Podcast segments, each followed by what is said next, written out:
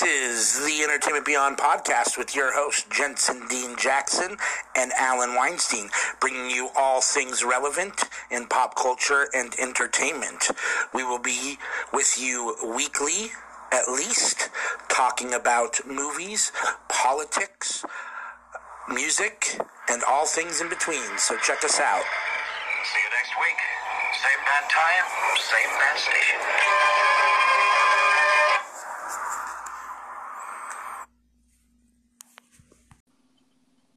How's it going? Good. How about yourself? I'm doing all right. Plugging along, same shit, different day. Yep. Ladies and gentlemen, welcome back to another episode of Entertainment Beyond. We're just going to keep it light today with some news from around the web. Sweet. Sounds good to me.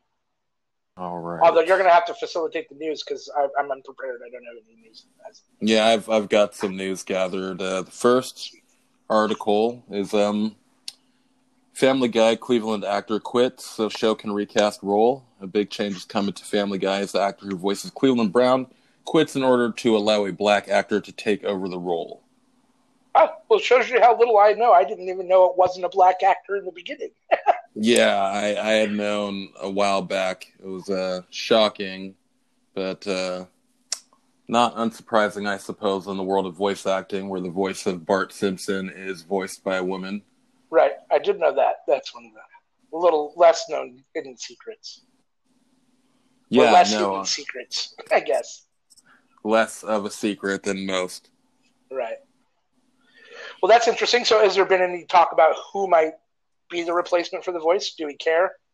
There is no talk, and uh, frankly, I don't think it matters that much. I mean, it would be interesting if they casted a big name actor, but I don't think. Um, yeah, I mean, it's cool that they're casting a black person to play a black person, thus avoiding any um, unpopular links to black facing or whitewashing, if you were. Sure.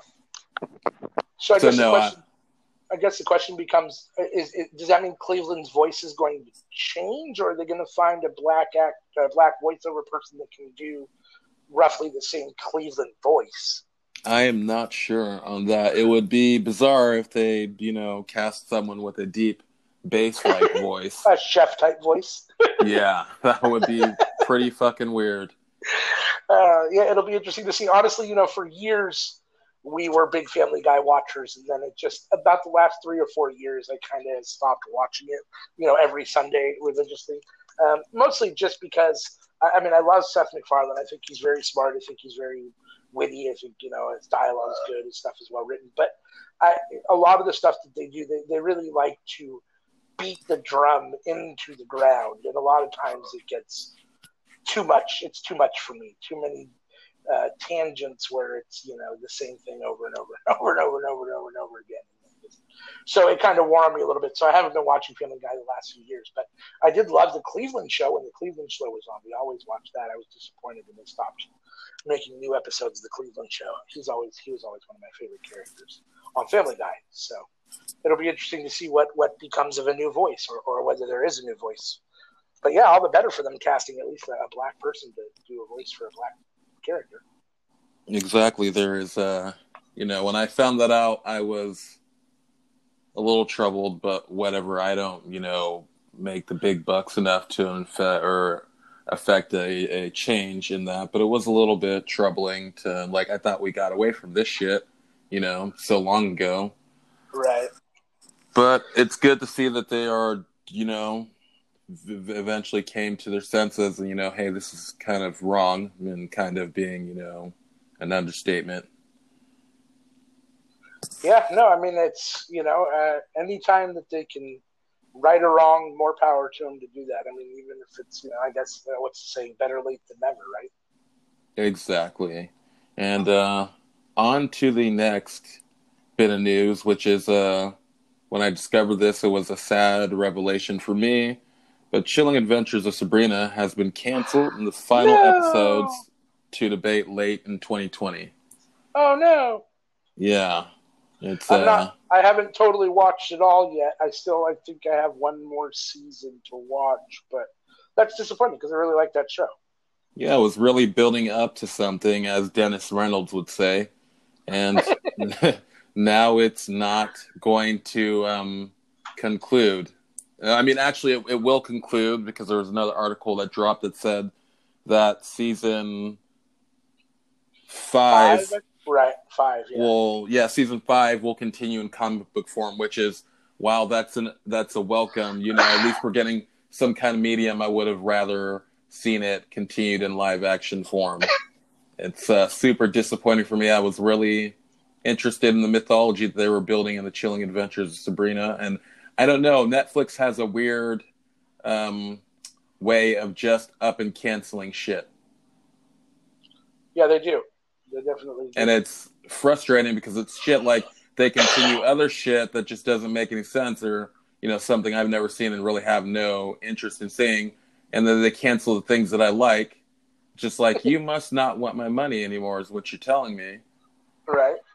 Yeah, no, I mean, I'm sure it's just you know, it's all it's got to be all number generated. You know, it's it's got to be because for whatever reason, Sabrina isn't pulling the same numbers as whatever show they have it compared to or wanted to compare to, or, you know, uh, which is unfortunate. I mean, you would think on a platform like Netflix, although it is, I guess it's Netflix original, so um, if you're producing it or whatever, I guess money wise, you want to invest your money in stuff that are actually watching and the number of show they're watching. I suppose if it's not your content, it doesn't really make much difference per se. You can still continue to, to put it out for the five or ten people that watch whatever it is. Um, you know, if it gets low numbers, but if it's your content, I, I can understand. And you got to think about, in theory, you know, Sabrina is a pretty um, elaborate show, I would imagine the production cost on that is, is fairly decent. Um, and so if, if you feel like, you know, as Netflix, you're not getting back in viewership what you're putting out in production money, then I, I can see why you might not bring it back. It's disappointing, and it's definitely disappointing when you figure they have shit like Tiger King on or whatever. But at the same time, I mean, I'm sure it's all just numbers. Yeah, it has probably something to do with numbers, but it's it's still they could have given it you know one more season, especially with um uh with the lockdown. And you know if it weren't for the lockdown, Tiger King wouldn't have been as popular. And I think with this lockdown, people. Um, well, there's not really lockdown, you know, coronavirus, so people can't work, and there's no better time. But I suppose, you know, again, that's why neither one of us make the big bucks to make the decision on uh, keeping shows. It, it never like. ceases it never ceases to surprise me what comes back. I, I, I like Always Sunny in Philadelphia. I don't have a problem with it coming back, but it surprises me that it's still going after 14 seasons or they're bringing it back for 14th or 15th season. I That's because FX, it's the only thing that FX really has as a viable contender for viewership and everything else is, you know, I don't know when um, that show by Donald Glover Atlanta is going to come back and – yeah, they've said multiple times that if they, the crew of It's Always Sunny in Philadelphia, wants to keep going forever, they'll let him keep going forever. Yeah, which I mean, it's fine. It's a good show, and I, I just I think it's interesting that it's just one of those things that I find interesting that certain shows have you know an indefinite life and others don't. Yeah, I want Atlanta to come back. I sure hope Atlanta comes back. I was disappointed that it looked like it, it might not. I mean, I haven't really read to see if it has or not, but it's been a, at least over a year since the last season. So. Yeah, there's no telling right now, especially with the uh, coronavirus going on. If right. if anything, we'll be coming back, but um, I think uh, if you don't have anything else to say about Sabrina, we should move along to the next news subject. Not. All right, and the next news subject. I don't know if you ever played a game called um, Dungeons and Dragons. It says Wizards of the Coast changed Dungeons and Dragons to address systemic racism. Wizards of the Coast is changing designs in D and D and Magic: The Gathering to be more inclusive in response to Black Lives Matter uh, movement. Uh, the tabletop game publisher Wizards of the Coast is making changes to their games Dungeons and Dragons and Magic the Gathering to address systemic racism. This announcement from the gaming company comes after widespread protests across the United States in support of the Black Lives Matter movement. So, does it say though what they're actually changing? I mean, let I, me see if I can. I don't remember there being a whole lot of ethnic Okay, Uh, it says uh, Magic the Gathering. I mean, most of them are like animals or creatures or spells. I don't remember a whole lot of like. Um, says uh, thanks to special online streaming events, but though the games are well loved, some elements are problematic. Dungeons and Dragons has previously associated certain racial stereotypes with several fantasy races in the game, and the art of Magic the Gathering cards has several cards that take inspiration from racist stereotypes. Uh, interesting. uh, Well, I guess it them. says including cards titled Invoke, Prejudice, Jihad, Cleanse, Ah. Stone Throwing Devils, Imprison, Crusade, Pradesh Gypsies. Interesting.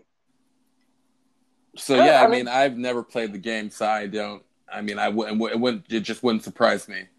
But I, I mean, I I played Magic. I've had Magic cards, you know, in the past. I played Magic, but I never thought of any. I, I guess that's just how inbred some of that stuff is, and how oblivious we are. Because I it never even dawned on me really that any of it was racially stereotyped at all. I mean, I, in hindsight, I, yeah. I mean, uh, more power to them if if, if indeed that's the case, and they're going to change that, all the better. I mean, uh, you know, I. I know people say, "Where do you draw the line?" And I, and I don't know. I mean, is some of it too mo- too overboard? I, I'm not sure. I mean, I, I guess that's a matter of opinion. I mean, I don't. I, too much is not necessarily for me to comment on, especially not as a black person when it comes to what's too much, you know, to change for black people. Um, you know, but I, I don't know. I mean, I, would I like to see any content that that references Jews or anything taken out or could be construed as anti-Semitic taken out? Of course, I would. So, um, you know, I can imagine that everyone else would feel the same way about anything that was derogatory about their race. So, or and as a compassionate person, I feel the same way about anything that's derogatory towards anybody else's race. So, and you know, I, I mean, I don't. You can probably do other things and say those things, you know, invoke prejudice or whatever. You could say something else, you know. I don't. So there's no reason not to make those changes if if it's simple stuff to do. Yeah, I, uh, you know, this whole movement thing again is, uh, it's good, but it's frustrating because, you know, like why, uh, again, just like why did we take this fucking long to come to this conclusion that all these things that we're doing, not we as in me, but systemically, were fucking disgusting and terrible, and we're just and and now some of it feels reactionary. Like I saw a uh, a thing in the Amazon bathroom about them creating some type of thing for black associates, and that does not sweeping something under the rug does not make it any better.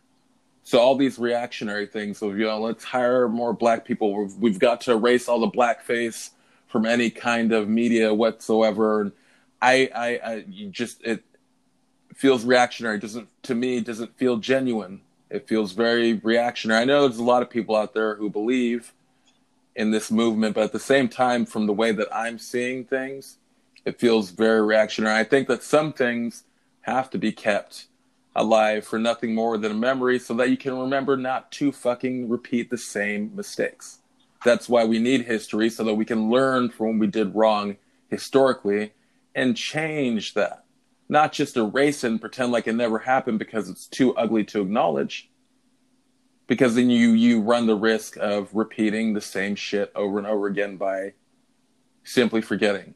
No, I, I tend to agree with you, man. I'm not, I'm not for erasing history in any means, in any way, shape, or form. I'm all for um, illustrating and, and drawing a big red circle and putting a big blinking red light at all the bad stuff in history so that we're aware of it.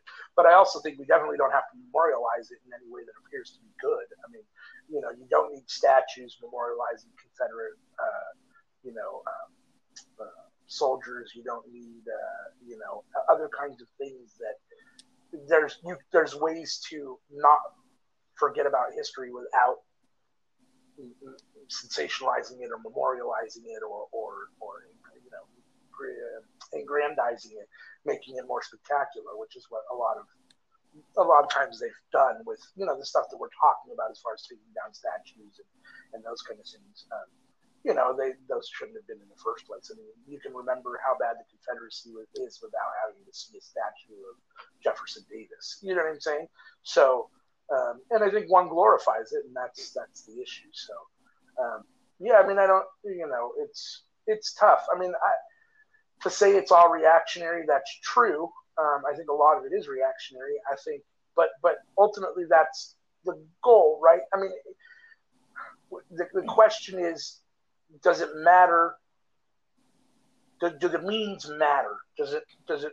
That's what the movement wants. That's the point of protesting. That's the point of saying something is you now need to do something. I mean, it should have been done years ago, and they've been saying it for a long time, and it's taken way too long to act. But that's the point, right? Is to say we're done. You have to make a change now. So even though it's reactionary, that's kind of the goal of the protest in the first place, is to have some sort of reaction to it, right? I mean, I don't know. I mean, it does feel a little disingenuous, and some of it feels overstretching, you know, and some of it feels even more divisive. I mean, I saw this thing that said that the NFL is now proposing to play the black, and I'm using air quote, black national anthem along with yeah, I saw that for the game, and I'm torn on it. You know, I, I mean, I don't have a problem with with anything that is considered pro-black or or making them feel more integrated into society, but I don't. I'm not sure that that's what it does. I mean, I, me personally, I'd rather than not sing the Star Spangled Banner and not sing anything and just not have any songs sung before the game than have what I feel like is two songs that become divisive. You know, oh, we're going to have the white national anthem and then we're going to have the black national anthem. It feels like it's decisive or divisive, not decisive, divisive, and it feels like it's more. It creates more, uh, you know, less integration and more segregation than it than it brings people together. So I'd rather them just not sing the national anthem at all at sporting events. That way, it doesn't offend anybody, as opposed to doing two. I think two seems divisive. I don't know. So I mean, I don't. It, it's tough. I mean, you know, it's all it's all super emotionally charged, and everyone's commenting on it from a perspective that a lot of times they don't have. You know, I mean, I, I have my opinion, but I'm not black. I, you know, I'm not Mexican. I'm not, uh, you know, a person of color per se. I mean, being Jewish, I guess I'm, you know, uh, an oppressed race to a certain extent. But um, you know, my ability to to potentially hide or integrate myself with society is much greater than yours, just based upon the pigment of our skin. And and so, you know, I, I understand and I, I get it. I just it's it's a tough situation at the moment, I, and and and it shouldn't be. You know, I mean, in theory, it should be real simple. You know, we're all the same, just treat each other equal, and and just treat everybody kindly and nice. But people don't do that, and people don't feel that way. And I don't know. You know, you have to change hearts and minds, and that's a really hard thing to do. Yeah, it's uh, it's all one big giant shit pile of a mess, and no one has a uh, a winning formula for how to deal with this. No, I, and uh, I guess true. it's just going to continue the way it is. But my, I, I just can't help in the back of my head, you know, how long before everything is just forgotten and we go back to the status quo of black people being murdered Right. no, I think that's unfortunately probably true, and it's probably going to happen much sooner than than anybody or than, than me and you wanted or than it should or whatever. I mean, uh, yeah, no, I imagine that that's that's very true, especially if they continue to uh, deploy the military to places like Portland or Chicago where they want to quell what they're considering violent protesters and are you know, taking people off the streets. I'm sure you've seen the articles about them taking people off the streets. I just heard about it, and it's strange because I have to pass through downtown to get from work to home. Yeah. And there really isn't, I guess everybody's, you know, uh, the freaks come out at night, so to speak, because yeah, I don't, don't really see, see shit. Yeah. Like, I mean, I saw, I saw this one, this one white girl. and That's the thing that's so, like, it, it confuses me because I've seen a couple of white people with Black Lives Matter, something related to that, or a shirt with a black fist. But then when they walk past me, they look anywhere but at me, a black person. So I'm I'm very confused. This has happened three times now. You know, one time it was a person at Amazon wearing a Black Lives sticker on a shirt. And when we walked by each other, she looked the completely opposite way. And then another time it was a white man wearing a shirt with a black fist, you know, black power symbol again looked the other way, and then like this was the most extreme was a uh, a younger white woman with Black Lives Matter and uh, some acronym called ACAB spray painted on her legs, and the bus driver wouldn't let her on because it was the bus that capacity, and I be happened to be sitting at a seat right where I passed right by her, you know. So when I passed right by her, we locked eyes, and she quickly looked away. So it's, I, I don't know. I don't want to be a skeptic of people's, you know, whatever they're fucking fighting for, but some, it just like I said, just doesn't feel feels dis- disingenuous to me, or like it's a bandwagon to jump on, and it's nothing more than, well, if I don't wear this, then I look like I'm a fucking racist. But you are some fucking sort of racist if you're wearing it just to make yourself seem like you're not, in my opinion. Maybe not a racist, but you are suspicious as shit. You know, I, I can't help you, the what people believe in. If you believe that me as a black man, I have no right and I'm not equal to you, you're free to believe that. You're also free to burn in hell, in my opinion. I'm just saying. I'm not going to sure. stop anybody from feeling how they really feel. If that's how you really feel and you're willing to take that to the grave, then by all means, sweetie, do you be authentic to yourself? I, because I don't give a fuck. I really don't give a fuck. Other people's racism doesn't affect me unless they're talking about my children. Because you can talk about me all day, I'm beyond the point. I know I know my history, I know what the fucking truth is, and I know who I am as a person, which is at the end of the day all I want to be seen as as a person. And I don't want to be seen as an angry person or a funny person or a black person. I just want to be seen as a human being. And all this shit that I'm seeing going on, it just doesn't have me convinced. I'm right. sorry. And I'm not trying to speak, you know, down about transgender movements or anything like that. But I, I feel like people give more of a shit about fighting for transgender people's lives than they do about fucking black people's lives. And to me, that's fucked up. Everything should be equal you cannot tell me that something matters more than one other thing and that the only reason that you're celebrating that one thing matters more is because you've been locked inside trapped and forced to look at what what's been happening to people you know like i said in the last podcast if it wasn't for this coronavirus which is just you know what they would call the perfect storm these fucking people wouldn't be out here like this i'm i'm sorry man but if it was if people really felt like this then this shit would have been happening a long time ago. Like how many people have to get killed for for you know a, a boiling point to be reached? Because to me, one person is enough. And I've been angry for a very long time. It's just a simple fact that I'm black, and you can't be black and angry in in white America. That is not a way to continue living. That's a way to get killed really easily, you know, by some confused, scared fucking white lady.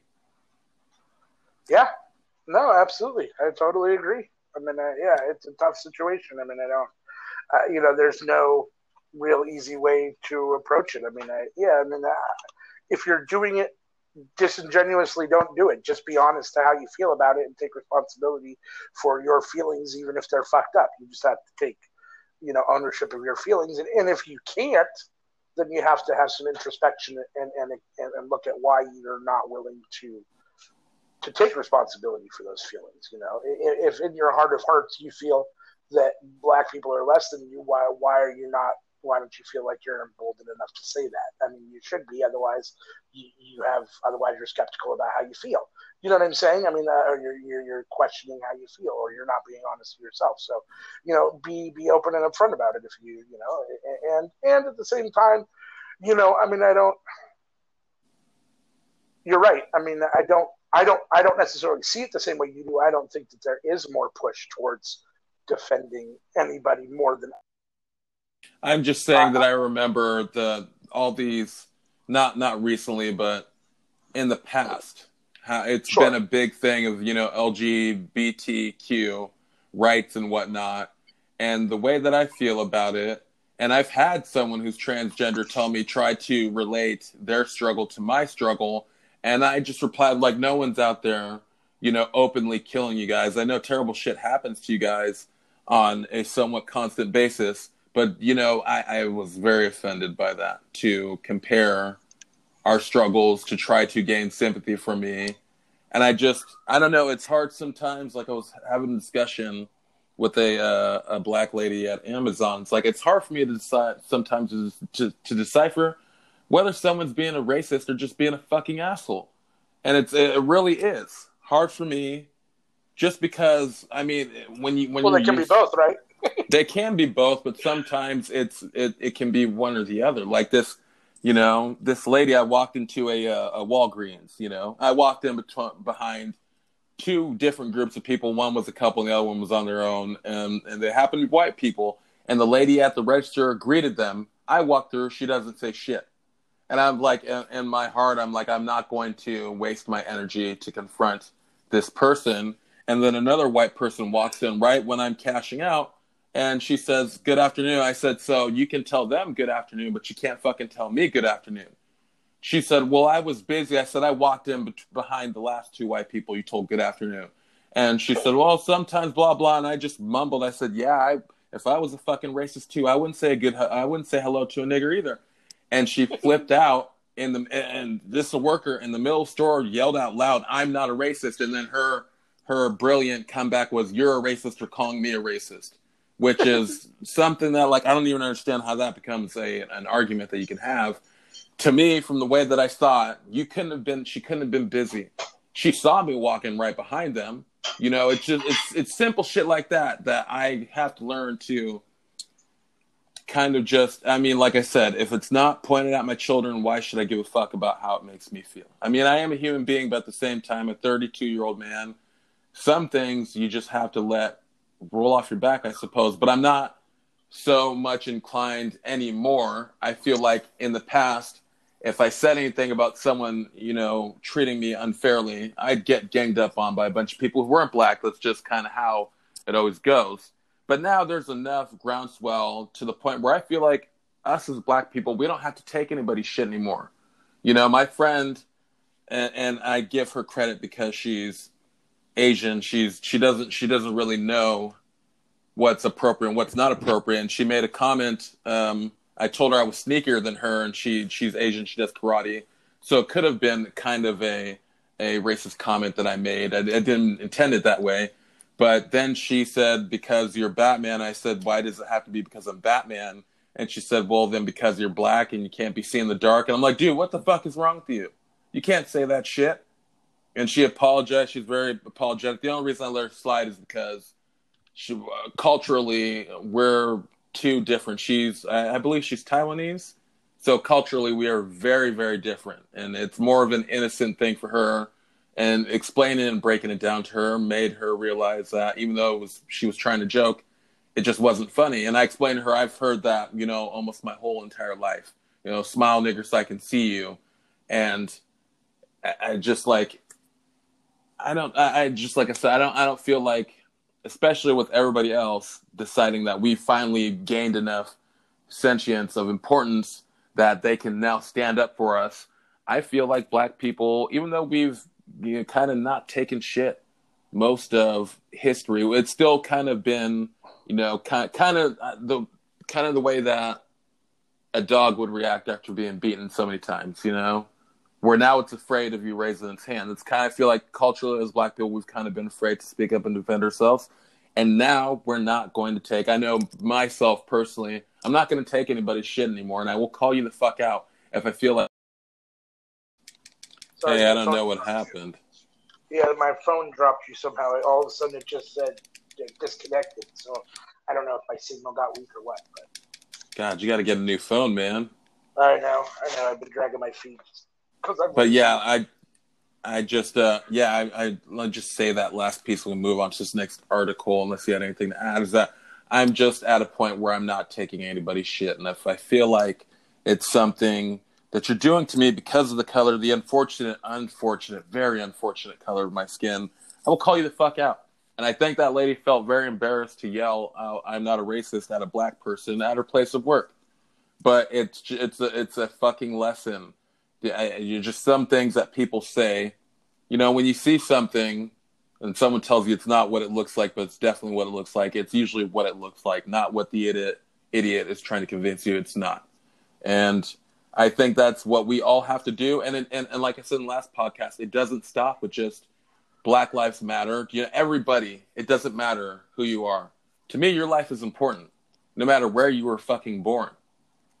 And I think it's time that we just stop being terribly racist towards anybody. Black people are very guilty of being racist towards other races. And some of them will explain away as, oh, it's okay. Like, and my my position on it is if you know how it feels to be ostracized and looked down upon just based off of where you were born or the color of your skin, then you wouldn't want to visit that same hatred on other people.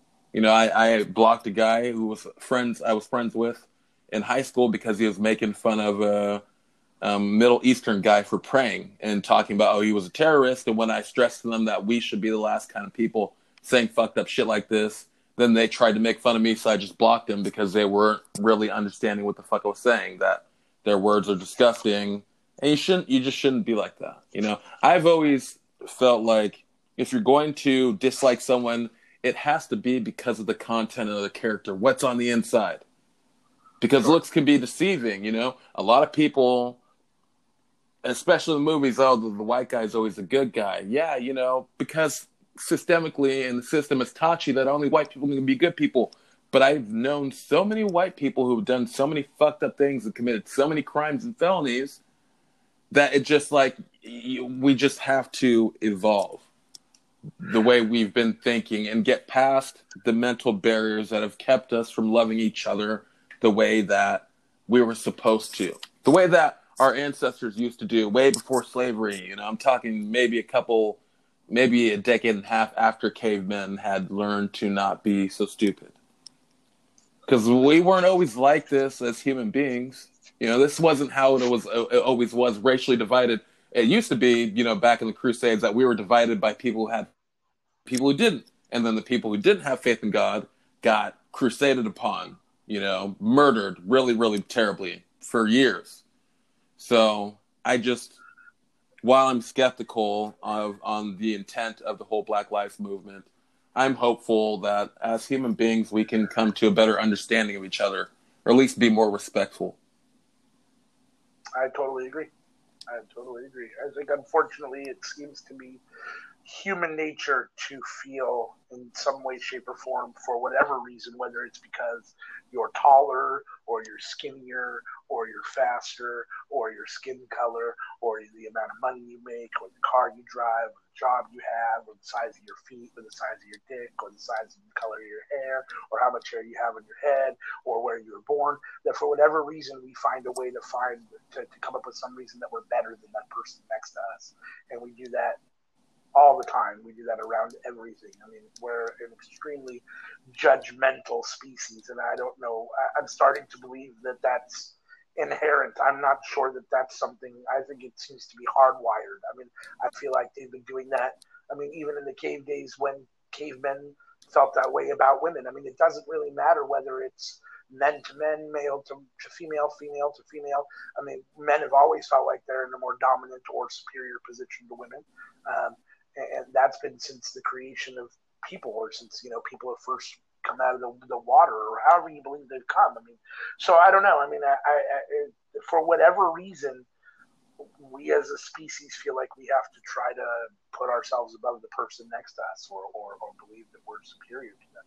And until we can find some way, and I don't even know that it's possible, uh, you know, until we find some way to, to rewire the, the brain somehow, either through thought process, because a lot of times it's mind over matter, and, you know, the, if you lead, the brain will follow, but, you know, maybe it does take some actual rewiring of brain chemistry or something, I don't know, but something's got to happen because we're an extremely judgmental and divisive species in general. Anything that we can do to, to, to point out somebody else's flaw to make ourselves feel better. I mean, it's not all racism per se, um, you know, but it's all it's all bigotry, it's all prejudice, it's all you know, um, and it just it, it, it's in everything. I mean, uh, you know, in, in high school there's cliques. You know, if you don't have the right pair of shoes or the right shirt, you're made fun of. If you don't have the right bike, you're made fun of. If you don't have this, you don't have that. You know, if you're the wrong color, if you're not in the right whatever the case may be, you know, and, and it's it's ridiculous. Even amongst you know your own group of friends, you know, I mean, there's always it, it's relentless, and, and you know, it's called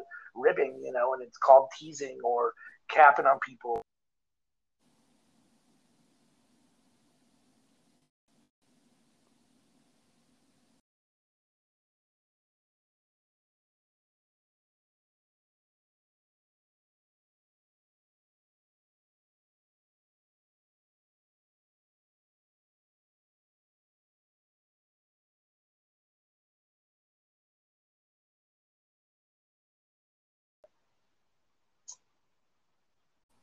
You there? Yeah, sorry, I don't know what that was. So I was just saying, you know, I was reading this thing on Facebook the other day. This black guy who works for a right wing conservative think tank and is an ex police officer basically said racism doesn't exist and that white privilege isn't real because he's never experienced it. And and and you know, first of all, your experience isn't everyone's experience. That's one. And two, you don't think we can recognize, you know, uh, an Uncle Tom? I mean, give me a break. I mean, you know, or an Uncle Ruckus. I mean, I mean, and it's unfortunate that that's how it's referred to, but that's how it's looked at, you know. And, and you know, the sad, I, I hate to stop you right there, but the sad thing about the phrase Uncle Tom is that somehow it got mixed up because the Uncle Tom character was someone who actually tried to help the slaves. I, I learned that years ago, so right. I'm always constantly trying to re-educate people on. Sure, no, no, no, and I'm aware of that. I was just more using it just in in the as the as the yeah, just as people know it. But you're right. I mean, you're right. I mean, really, Uncle Ruckus is a much better. If you're familiar with the Boondocks, Uncle Ruckus oh, yeah. is a much better. You know, comment on that. Uh, you know, perspective from that. But they're and they're out there. I mean, they're you know, but that doesn't mean that that's everybody's experience. Yeah, know? like that one police chief who uh, I don't remember if he's in New York or someone, but he's pretty much just like not good representation for black people because he's I don't know he's fucking I don't even know if you know who I'm talking about, but God I can't remember his name. He's this black police chief or captain or something, but he's pretty much sounds just like that guy you were talking about of not believing yeah. racism yeah. or anything like that. I saw a clip on Facebook of, of, of uh, Samuel L. Jackson and Laurence Fishburne and Little Wayne being supposedly interviewed about racism, and all of them saying, Little Wayne saying, you know, I don't, I don't want to dismiss anybody's, you know, uh, what's happened to them, but I've never experienced racism. And now I don't. Maybe he really said that, and maybe he really feels that way, but I can't imagine how. I mean, uh, there's just no way. I mean, I, I'm not even black, and I've seen it with black people I know just being in their proximity. I've been into grocery stores with my black friends and have seen them be followed. I've seen racism happen in front of my face, and I'm not even black. You know what I'm saying? I've had anti-Semitic comments directed directly at me. I've experienced my own anti-Semitic racism. So you can't tell me that that's that you. I don't believe that. First of all, I don't even know that I believe that those interviews are real. I don't know how you can doctor them up per se, but I'm not sure. But even if they are, I mean, that doesn't mean that your experience is the common experience. You're, you know, you're the outlier. And, and, and sure, maybe as a rich rapper, you don't experience that because everybody knows who Lil Wayne is. But I, first of all, I don't believe that you don't. I think you're lying. And secondly, you're not doing it, and so what? You know, I mean, that again, you can't diminish somebody else's experience just because that's your experience. You know. So I don't know. The whole situation is messed up. I know we've talked way more about this for a light podcast than we wanted to. So I guess we can get it. Let's move uh, on to the next piece of news. Yeah, let's move on to the next piece of news. And the next piece of news is I don't know if you remember this uh, quaint little '90s PBS kids show. It was called Wishbone, and it says that Wishbone movie in the works based on beloved '90s TV show. Wishbone will be adapted by Mattel Films and Universal into a feature-length movie produced by Peter Farrelly and for me, uh, for one, I I loved the tales and adventures of Wishbone. I was almost going to break out to the theme song, but I can't little, really was remember. Wishbone a little beagle dog?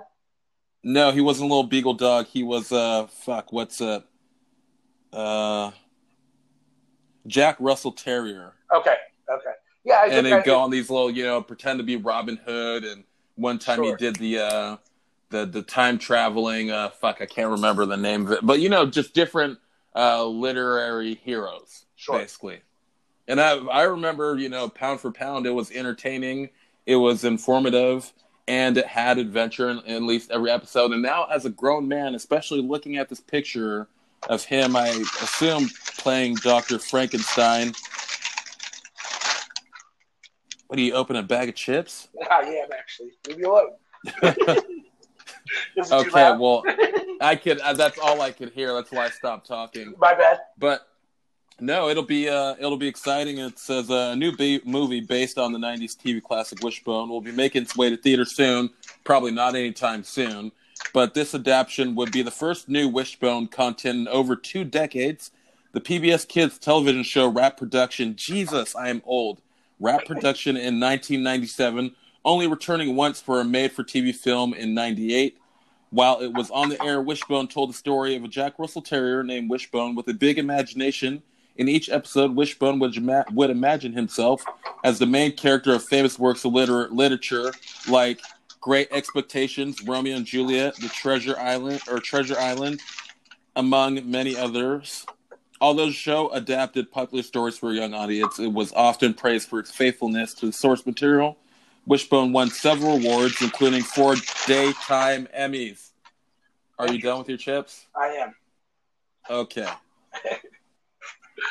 Interesting. Yeah, I mean, I don't, you know, I don't really, rem- I mean, I vaguely remember it. As you see, I described him as a beagle. So I vaguely remember Wishbone being a dog um, and that there was some sort of a cartoon.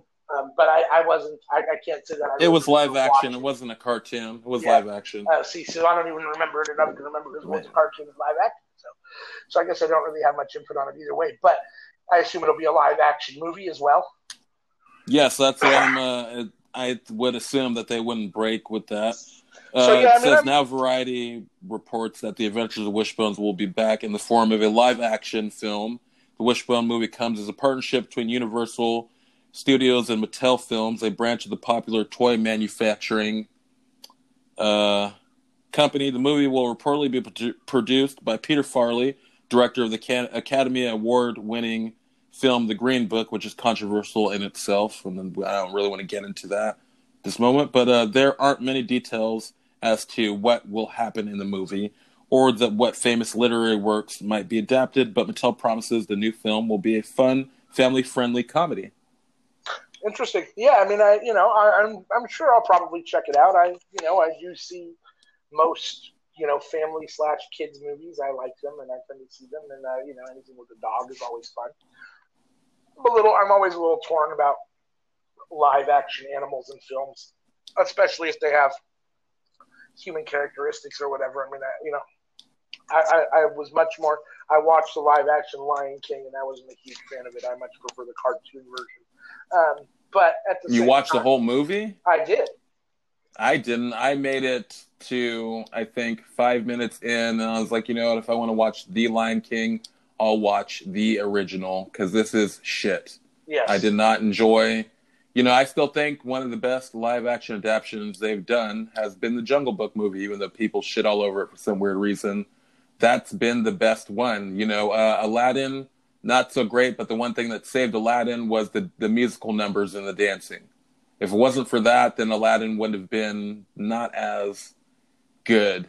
I agree. And, uh, but, uh, but at least Aladdin, at least Aladdin, uh, the focus of Aladdin is at least on humans, which makes it a little bit more palatable in live action. I have a real problem with when the focus is 100% animals that you have given life Sentience to. cartoon, and now you want a real alive lions to, you know, act in the prairie like the cartoons did, and I, and I just don't. It doesn't work the same for me. I just don't. There's no, uh, there is, you can't emote what would equate to human feelings on a photorealistic animal, which is why I just pieced out of that movie because it just, it wasn't working for me Right. at so all. yeah. So I mean, Especially, if if Wishbone Okay. is done, if Wishbone is done like you know every other dog movie's done, say um, you know, I mean, uh, I don't know, but if you know, if they try to do it like a Lion King style, I don't know, maybe I won't like it. What do you think? they will fail, and they should definitely not do it like that Harrison Ford movie with that creepy CGI dog,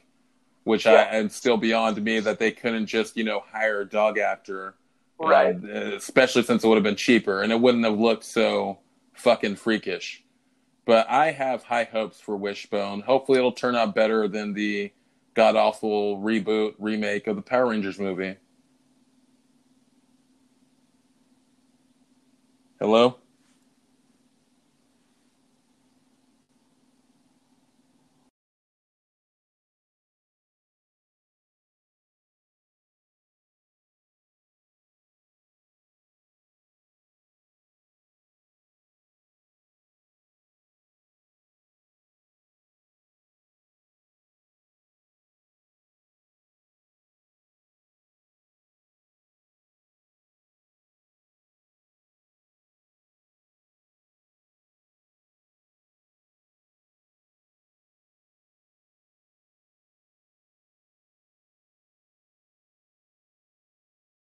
Yeah, I don't know what's going on.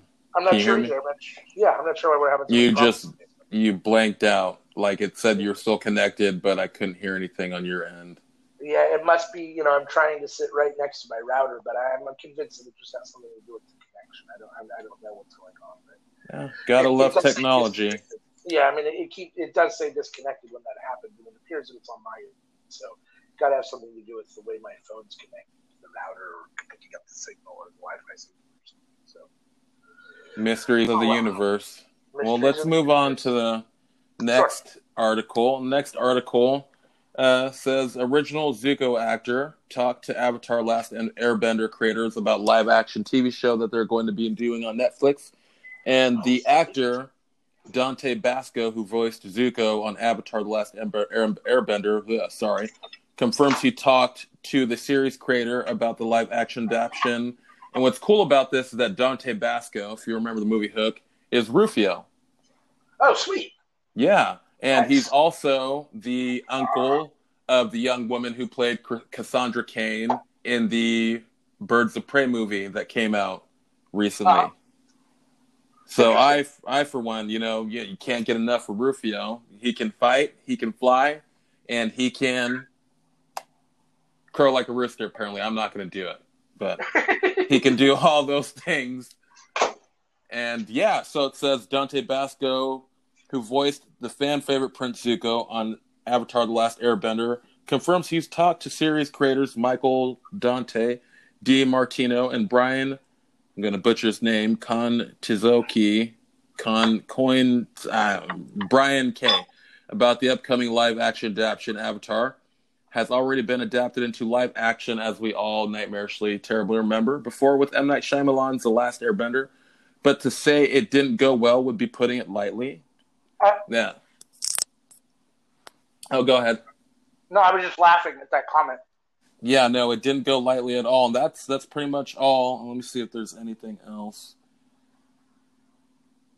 No, it doesn't say. It just looks to be confirmed talks between Dante Basco and the creators of Avatar: The Last Airbender, which is uh You said it'll be a Netflix. It'll be a Netflix show. yes, that it's going to be a, a live action Netflix show, and they have already said, you know, I think a couple times, don't worry, we're not going to whitewash this one. Interesting. And so, yeah, I think I had heard about that news. I want to say a year ago, maybe. And uh, given everything going on currently with the pandemic, might be a little bit more time. Who knows? They might have been already halfway through post production. Not sure though. Yeah, I mean, I love the cartoon. Um, obviously, the M Night Shyamalan was a wash. I thought that was terrible. Um, but which is really unfortunate because I tend to like M Night Shyamalan. I mean, most of his movies I've enjoyed. Some of them are definitely better than others. Some of them I've enjoyed more than others. But as a general rule, I think he's a decent storyteller or a decent, you know, director or whatever the case may be. Um, so I was disappointed at first. I was kind of excited when I saw the live action version coming out and that it was going to be done by M. Night Shyamalan. I thought, oh, that's going to be really cool. And then it was terrible. So as long as this one's better and, and, and done, you know, in a way that, that is more enjoyable to watch, better dialogue, better written, whatever the case may be, um, yeah, I'm all for it. I, I the one of my favorite cartoons. So, um, and Rufio's a great character. I did not know that Rufio, that the actor that played Rufio, was also the voice of Prince Zuko. So um, that's news to me. Uh, I learn something new every day. And uh, yeah, it just makes me like Rufio even more because the Rufio character was always cool. Um, He so, was yeah, I mean, badass in that hairstyle, you know. Oh, man, the '90s. That's right. So I'll definitely check it out. I mean, I- I'll watch it, you know, if and when it comes out for sure. So um, I watch most Netflix stuff anyhow, just because I'm always looking for stuff to watch, and I watch. Because know, you're a Netflix stan. well, I'm an inordinate. I watch an inordinate amount of TV. I watch everything, so it doesn't just not just Netflix, but uh, Well, after they so- stripped uh, "It's Always Sunny in Philadelphia," I had no choice but to leave. yeah, no, no, I'm still dedicated to Netflix. But uh, as much as much for the content that I watch is that I share my don't anyone listening don't tell anyone, but I share my Netflix password with like five other people. So if I cancel my subscription, everyone else will be off. So You are So- going to streaming hell for that, Alan. that's right. So so I can't cancel it for no other reason than just on that. But I, I watch a lot of stuff on Netflix. I've found a lot of stuff on there that I enjoy a lot. So uh, Yeah, I'm kind of But- hearing about some new shit on Netflix. I'm like, shit, maybe I should just like go back for like a free trial to check out some of these movies that sound like they're really fucking good. Yeah, I mean they do some good stuff. You know, for every every good show they put out is an you know a Netflix show, or we're talking about Netflix original content. For every one show they put out, they have two or three bad shows, but they do have some good shows. I mean, they they put out some really good stuff over the years. Um, you know, and of course, you know, not everybody likes all the same stuff. So me saying that something's good isn't necessarily mean you're going to enjoy it. But you know, I find a lot of stuff on there that I enjoy. Plus, you know, for the most part, it, does. You're able to find, although I do find that Hulu's much better at it. I can find most of anything that I'm looking for on between Netflix and Hulu, and a lot of times on Netflix, which is nice. I mean, I like being able to. And the, the best thing about Netflix, at least in my opinion, is that it's there. You click it, you watch it. There's no added. Oh well, if you want to watch this show, you have to pay extra, or if you want to watch this without commercials, you have to pay extra, or you have to. Dude, just charge me one price up front and let me just have free access to all of it. You know what I'm saying? And that way I can make a decision on what the fuck's going on. Because there's nothing Yeah. worse than like on Amazon, you know, I search for something that I want to watch and then it's pay. And it's like, dude, I don't want to pay another, even if it's only two ninety nine or whatever. I know it's not prohibitive, the cost, but it's it's it's the principle. It's like, dude, I, I'm already paying eleven ninety nine a month for this fucking Amazon app, you know, Amazon Prime app, and now I can't even watch half the shit on here without paying extra money. It's like, really? So, and Hulu in some respects is the same way because you know if it's a live TV type thing, you can't watch it or whatever. It's like, fuck, man, I just want to pay my price and be able to have access to everything that's on that streaming platform without any issues. So, which is the one thing I do like about Netflix. So, yeah, I mean, I'll watch the Avatar movie for sure, or Avatar show, absolutely. I'm, I'm excited for that. I hadn't heard that, but I'm excited for that. Yeah, it does. It sounds interesting. Um, um, I guess I'll just wait until it comes out and then peep some reviews and probably BitTorrent it because I, you know, Uh-huh. you know how I am. I have my ways. You're- You're a pirate. Yeah, I'm a goddamn pirate. you know, call the You're East India, swashbuckler. call the East Indian Trading Company. You're a modern day technology swashbuckler. Yeah, the high seas of the internet is what I prefer to surf or set That's sail right. upon. There you go. All right, so you got more news? Yeah, and actually, as a small update, and we don't really have to get into it at all, and it's more just a an answer to your question. Um, it says that Wendell Price lobbies to be the new voice of Family Guy character Cleveland, and Wendell Price is of the Jack Ryan and The Wire fame.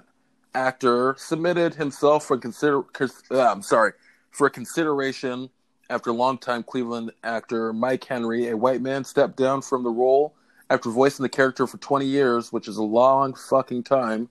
That's like half of my life almost. But uh, yeah, that's to answer your question. Not sure if he'll get it, but Wendell Price has lobbied to be the new voice of Cleveland. If it's a guy I'm thinking of, and I can't Google his, his face right now because my phone will probably disconnect me from this podcast if I do it. But if I think it's who I think it is, it, that's a good cast. I mean, it'll be interesting to see his voice doesn't sound anything like Cleveland's voice. So either he's going to have to change his voice, or they're going to let Cleveland have a new voice. But I like that guy. I like if it's the guy that I'm thinking of, it's I like him. Yeah, I haven't. I think the only thing I saw him is was in was the uh, he popped up real quick in a spot in one of the Twilight movies as like an executor of of some shit like that. But he, I think it was the, the last movie. He popped up to help them get some paperwork to run away. But that's about all I've seen Wendell Price in. I don't yeah, really I mean, I know watched too The. Wire, so I, I think it's I think it's McNulty's partner, Bunk. I think was his name on The Wire. I think that's the actor. He's the heavy set guy, right? Yeah, Yeah, that's him. He's a great actor. I don't know if you ever watched The Wire, but if you haven't, check it out. I am way Download it. behind on The Wire. That's an amazing show. That's one of the best shows ever created for TV, and he's great on that show. That's what I So keep hearing. cool.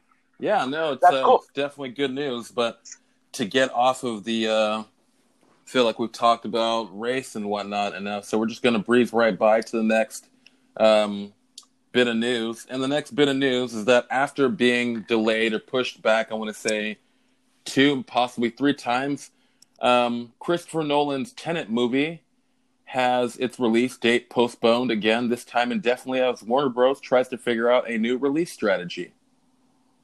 And, you know, with everything going on, there really is no release strategy. I don't, I don't really see the point. I know that money, money, money rules rules the world of Hollywood and whatnot, but we're kind of, you know, dealing with an epidemic right now. And I don't really think, eh, if you're smart, you're not going out to the fucking movies you're not really going out anywhere if you're smart. You're right. kind of just doing what you got to do. You know, if you got a job like me, I go to work and then I come home. Sure. You know, other people can go enjoy an arcade or go have a fucking beer with a bunch of strangers. But for me, I just don't feel like that's necessary. My life for a beer, no thanks. No, I hear you. I totally agree. You know, um, it'll be interesting. You know, I suppose that as you know, if people want to actually get together and, and, and, and do a show and you have the whole crew that's that's there willingly and, and, and isn't there, you know, because they feel like they have to be there or forced to be there because they're going to lose their job or whatever. Um, you know, uh, more power to them if they want to risk their lives to make a TV show to entertain me, but or a movie to entertain me. But I don't blame anybody that doesn't want to. And you know, it's a tough situation. I mean, I totally understand that we're in the middle of this pandemic and that things can't just kind of operate as usual. And at the same time, there's a lot of people that that that don't have it aren't going to die from it and, and, and their lives are indefinitely put on hold. And so i can understand some of that frustration. I'm not saying that, that they're that, that means that they should pander to them or that they should you know whatever start making movies again. But i can understand you know the desire to want to get back to acting to want to get back to doing your shows. If you're a producer or a writer to to have some sort of idea of when you're going to next be able to direct a tv show or a movie you know? So i so i can get that you know at the same time you're right. I mean we're dealing with things that are bigger than hollywood and, and things that are bigger than movies and, and entertainment. Um, so i don't know. But again you know for us it's entertainment but for a lot of people and i'm not even talking about the the overpaid actors. For a lot of people, it's their livelihood, and, and without any of that going on, those people have no no means to make any money. And it, down to you know set people, lighter lighting people, you know grip uh, grip assistants, all those guys that make the, the actual mechanism work of filming those things, of producing you know television and, and movie content are all out of a job as long as that stuff isn't going on. And, and I don't know how long you can keep people from from that stuff. Even, you know, I there's this ongoing debate about how much you protect people from themselves. You know, and and I don't know. I mean, I I feel like uh, as a grown, educated uh, adult, I don't need to really be protected from myself. I feel like I'm smart enough to make the decisions that I need to make for myself. And if I make the wrong decision, I'm the one that suffers the consequences. So, and at the same time, as a whole, I understand that you know you can't just let people do everything they want to do all the time. I mean, I get that, but, but it's not just willy nilly. Everybody just lives to their own ideology and, and does what makes them feel good, because then we'd be in a fun situation. I guess much like we are in many respects. But um, so I don't know. I mean, I'm torn. I, you know, the whole situation is is tough. I mean, I don't.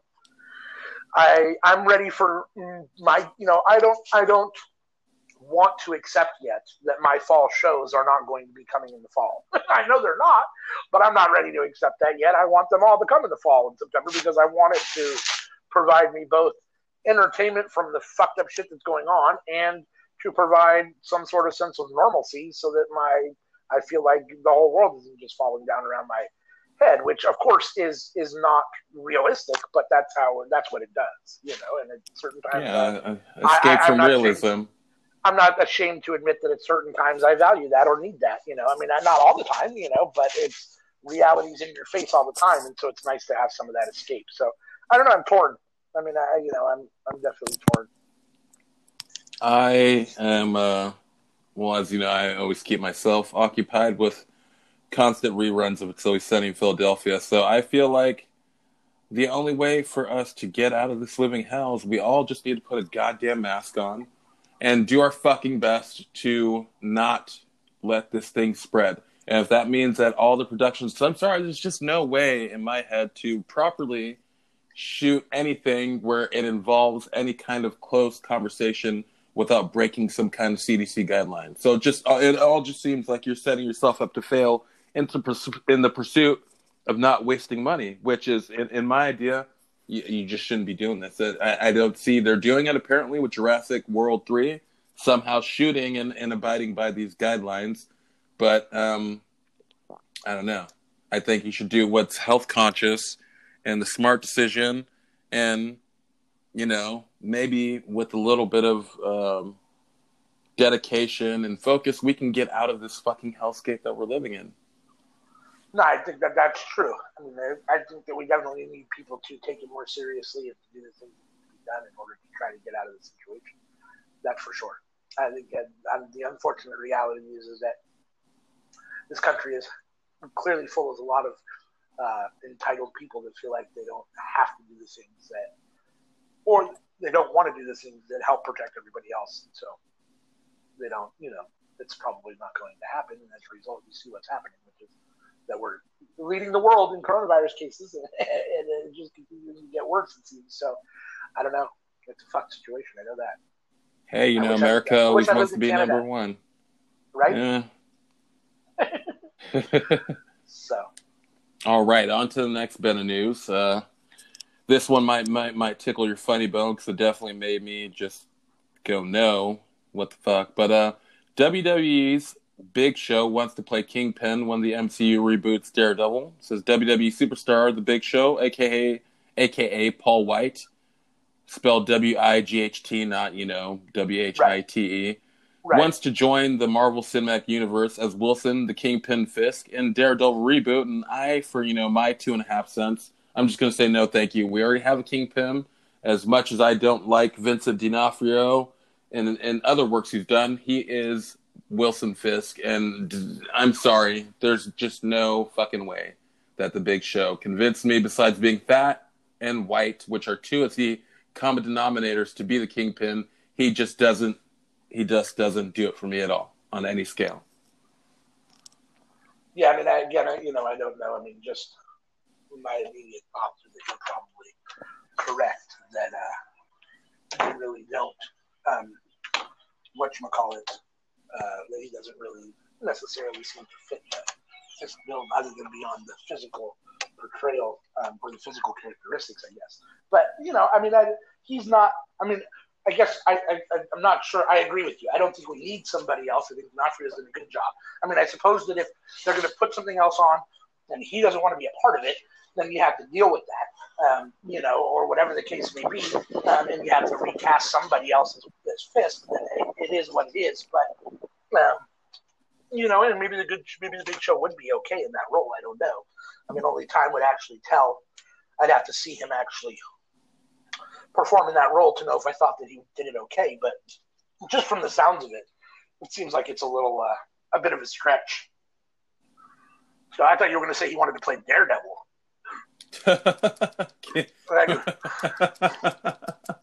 God, that like, would be a... As soon as you said Fisk, I thought, well, at least he's you know a big fat white guy, so I mean, at least there's something there. But I, yeah, you were going to say something else. So, so I don't know. I mean, I, he wants know, to be Matt Murdock.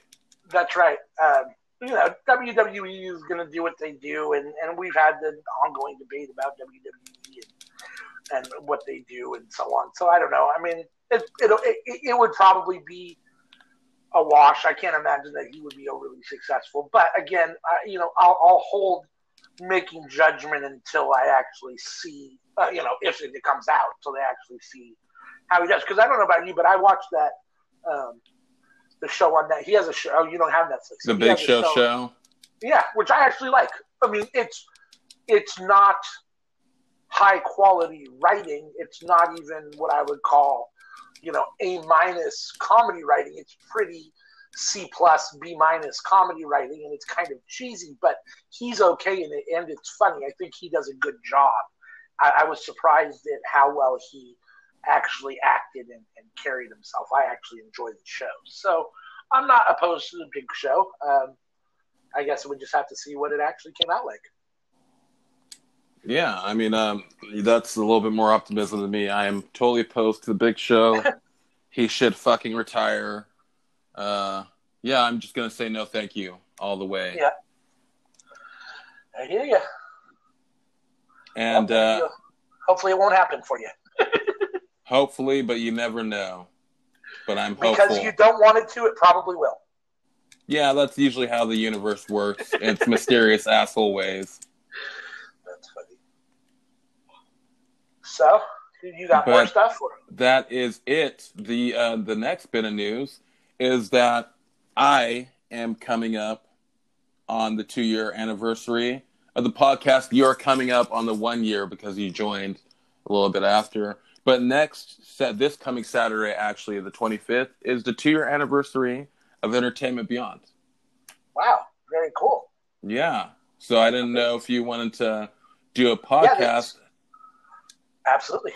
Do an And, anniversary uh, podcast for sure. Yeah, yeah. I figured, you know, for once, because I actually have this movie called The Old Guard that they just released on Netflix that I heard got rave reviews. It's actually a comic book adaptation, and it's actually for a man named Brian K. Vaughan who lives in Portland, Oregon. So I thought we could talk about this movie, It's called Old Guard. The Old Guard. Yes. The Old Guard. Okay, yeah, I'll check it It out. stars uh, it stars um, Charlize Theron, who is Okay. you know always a delight to see. Yeah, I tend to like her movies for sure. Yeah, so we can do that uh, next Saturday, or I'm sorry, not next Saturday. This coming Saturday, it'll be the two-year anniversary of Entertainment Beyond podcast, and I look forward to it. It's been a fun first year. Was uh, it's like I said, it's always a blessing to be able to get you on this podcast because I feel like it's it's more fun than just hearing one person's opinion, you know, because then there's Sure. no one to argue against it. And yeah, I've I've enjoyed it every time that we get a chance to do this. I feel like it's fun, especially during these dark, dark, darkest timeline like times that Sure. we're having. No, I definitely enjoy it. It brings us uh, a little, a little uh, bit of pleasure to an otherwise kind of tough, tough life at the moment. So, no, it's been good. I've enjoyed doing it for a year, and and uh, I probably said this before, but it's it's it's becoming a little more more definitive. We will be in Van, we will be moving back to Washington, the Vancouver area, in January or February of next year. So we will be able to do these live and in person, and probably on a more regular basis once uh, I'm back in your neck of the woods. You know what's sad is I was actually going to take a trip back home and do the uh, as a you know to celebrate the two year anniversary. I was actually going to make a visit up to you to do a live podcast, but then this fucking virus shit happened, which is Yeah. I know that I could, but I'm not going to, especially with the kid due next month. I'm not. I'm just not gonna. Even though it would be uh, important to me, I, at the same time, an, an unnecessary risk is not Sure. something to do. So we'll have to supplement it with doing it the way we usually do it. But yeah, it's good. I figured you guys would still be moving up here. Just the complications of the world happening right now, as it were. Yep, absolutely. So that's coming in the near future, and that will make the podcast both better and more readily. I will be able to do it more consistently. Uh, Yeah, no problem to that. So I did want to mention just in passing before we get off two quick things. Uh, I saw I saw watched Charlie's Angels, and I know you saw it in the movie theater. I think you said you might have seen it more than once. No, I saw it once, but I did enjoy it. I did enjoy it. I enjoyed it a lot, and uh, at the risk of, of ruining it for anybody, uh, the twist with, with Patrick Stewart, I, I definitely didn't see coming, and it, it definitely made the, the movie much more enjoyable for me. I, I, I enjoyed the twist with Patrick Stewart at the end. So, yeah, I enjoyed it. I thought it was good, and I, I thought Kristen Stewart did a good job. I thought she was good. I thought they all did their they did a good job of of, of doing a, a, a different take. Well, not a different take, but kind of an updated take on on Charlie's Angels. So And it was that a lot. nice that they didn't fully ignore the McG uh, Right. Charlie's Angels movies and made it part of one shared universe. Right, right, which I like too, because too often they do that. You know, they make two or three of something, and then five years later they make another version, and it's like the other ones never took place. It's like really, I mean, so. No, I enjoyed that. And then uh, what was the other thing I was going to say? Now I drew a blank talking about that one. Uh, I watched another movie and I can't remember what it was.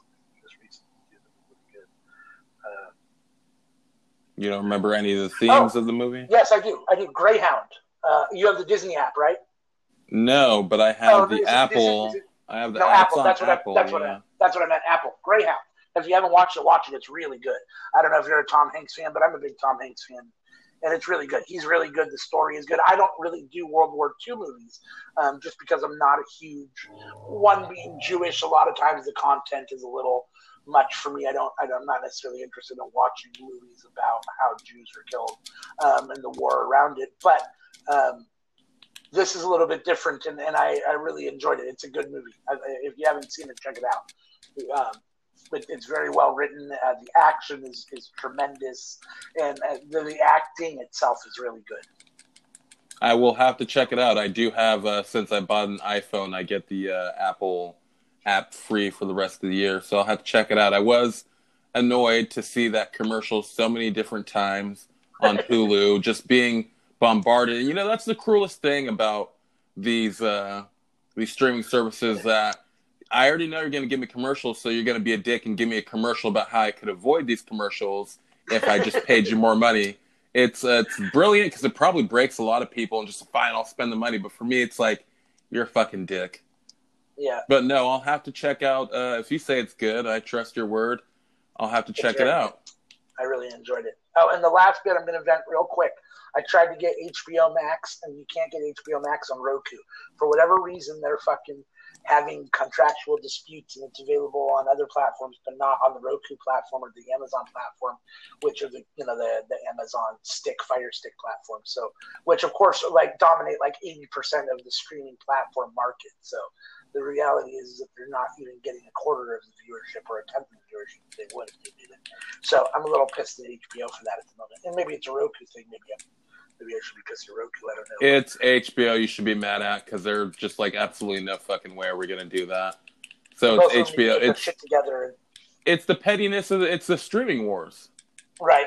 Yeah. No, it's bullshit. So same thing with Peacock. Not that I'm interested in watching Peacock, but I the new yeah the free AB yeah there are too many. Right. It's not going to be on. It's not on Roku either or Amazon Fire Stick because of contractual issues. When it's basically a free streaming service to begin with. I mean, they have an upgradable service, but they were saying that most of it's free anyhow. So what are you arguing about? I just, uh, yeah. So, so I was pissed about. I just wanted to vent a little bit about HBO Max not being on Roku. Fuckers. Yeah, it's uh, these streaming wars are pretty petty and kind of they pathetic. Really are.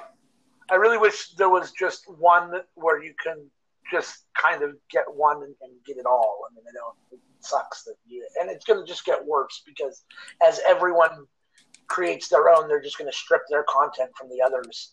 And exactly. see, eventually, you're only going to be able to see NBA or ABC shows on the ABC app, and you're only going to be able to see NBC shows on the NBC app, and you won't be able to watch them anywhere else. And then you're going to have to have 85 different apps or be a pirate. So. It's the pirate's life for me. That's right. Now, and if I was if I was a little bit, uh, if I was a better uh, sailor on the seas of, of the technology wave or information wave, internet wave, I would definitely be a pirate myself. Uh, that's one of the things I'm actually kind of looking forward to moving up there because I'm hoping that maybe I can uh, convince you and guilt you into coming over and helping me set up some sort of a teaching me how to be a, a pirate. So. Yeah, it'll be my pleasure, you know, because it's frustrating that you're spending all this money. I mean, But yeah, it frustrates me that you could be saving money and just cut that motherfucking cord. Right? No, I agree because I don't want to give them my money either. Most of them are assholes anyhow, and they're all. It's all just sexual rape, you know. It should. Yeah. This is frustrating. And then the frustrating thing about this streaming war, and I'll say this, and then I got to go because I'm heading to the river for a little bit of swimming. But okay. this is kind of, you know, this kind of been a thing throughout throughout the history of mankind. You know, it was cell phone carriers. You remember back in the day we had way oh, yeah. too many cell phone carriers. We had Cingular, we had all but a bunch of shit that it's all been absorbed now. You know, now we don't even have Sprint anymore because T-Mobile has absorbed that. Right. And I feel like this is how it's going to go. Is that eventually it's just going to these conglomerates are going to keep buying each other. I think eventually Apple will, you know, buy Netflix or or whatever or Disney will buy buy Apple or whatever, and they'll just consume it. And it'll be one big thing and eventually this won't matter. But right now, it's just like, what are you fucking thinking? You know, like that one streaming service, Quibi, that's pretty much been sent out to die. You know, the uh, the guy who made Quibi, it's just right. short, short for Quick Bites. Um, really shit the bed and spent. You know, that's that's he he kind of taught everybody how to Dougie in terms of I'll show you how to waste you know a billion dollars Right. if you have some time. But I just it's so fucking dumb that all these people are scrambling. I mean, I guess you make more money having your own shit versus licensing it out. But at the end of the day, like you know, it's just it's it's always my questions like, is money really that important? But I suppose it is to the the, the big dogs, as it were. Apparently it is. But yeah, no, I have no uh, until the uh, Zyder, the Zack Snyder uh, Justice League cut comes out. There is really no reason for me to be fiddling around with HBO Max. Yeah. Yep, I hear you.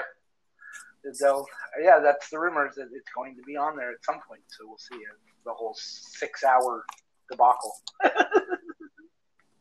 Well, it, as long as uh, I, I believe in in someone's vision and and the right to be able to execute that vision, and so if even if it is debacle, then will all all the people that said that this cut is superior to the that that much maligned and and piece of shit uh, uh, Joss Whedon version of the Justice League, it, uh, as long as it's you know proof positive that it was a better cut, then that's all I'm really looking forward to. Even if it's not, I'm still happy that Zack Snyder finally got to realize his vision. Because Sure. if you go and you root around in the story of Justice League, you'll find that's a really screwy, shitty situation with everything that happened. You know, his daughter committed suicide right in the middle of production of Justice League, and he Right. and so Warner Brothers used that as a way to kind of lie and say that Zack Snyder was stepping away from production when they had really used that as an excuse to fire him to do their own thing. Sure. So there's there's a whole entire messy story behind it. As But, it uh, behind everything, unfortunately. On that Very note, we'll true. wrap up this podcast. And ladies and gentlemen, um, Alan and I would like to thank you for joining us as always. And Alan, as always, it's a pleasure to have you with me for these podcasts. You you add just the right amount of seasoning. It's a pleasure to be here. Unlike All Tabasco right. sauce, just the perfect amount. It's perfect. Just the perfect amount is perfect. That's right. All right, people, keep it classy and stuff it down with brown. That's right. All right. Talk to you next time. Next time, thank you. Thank you. Later.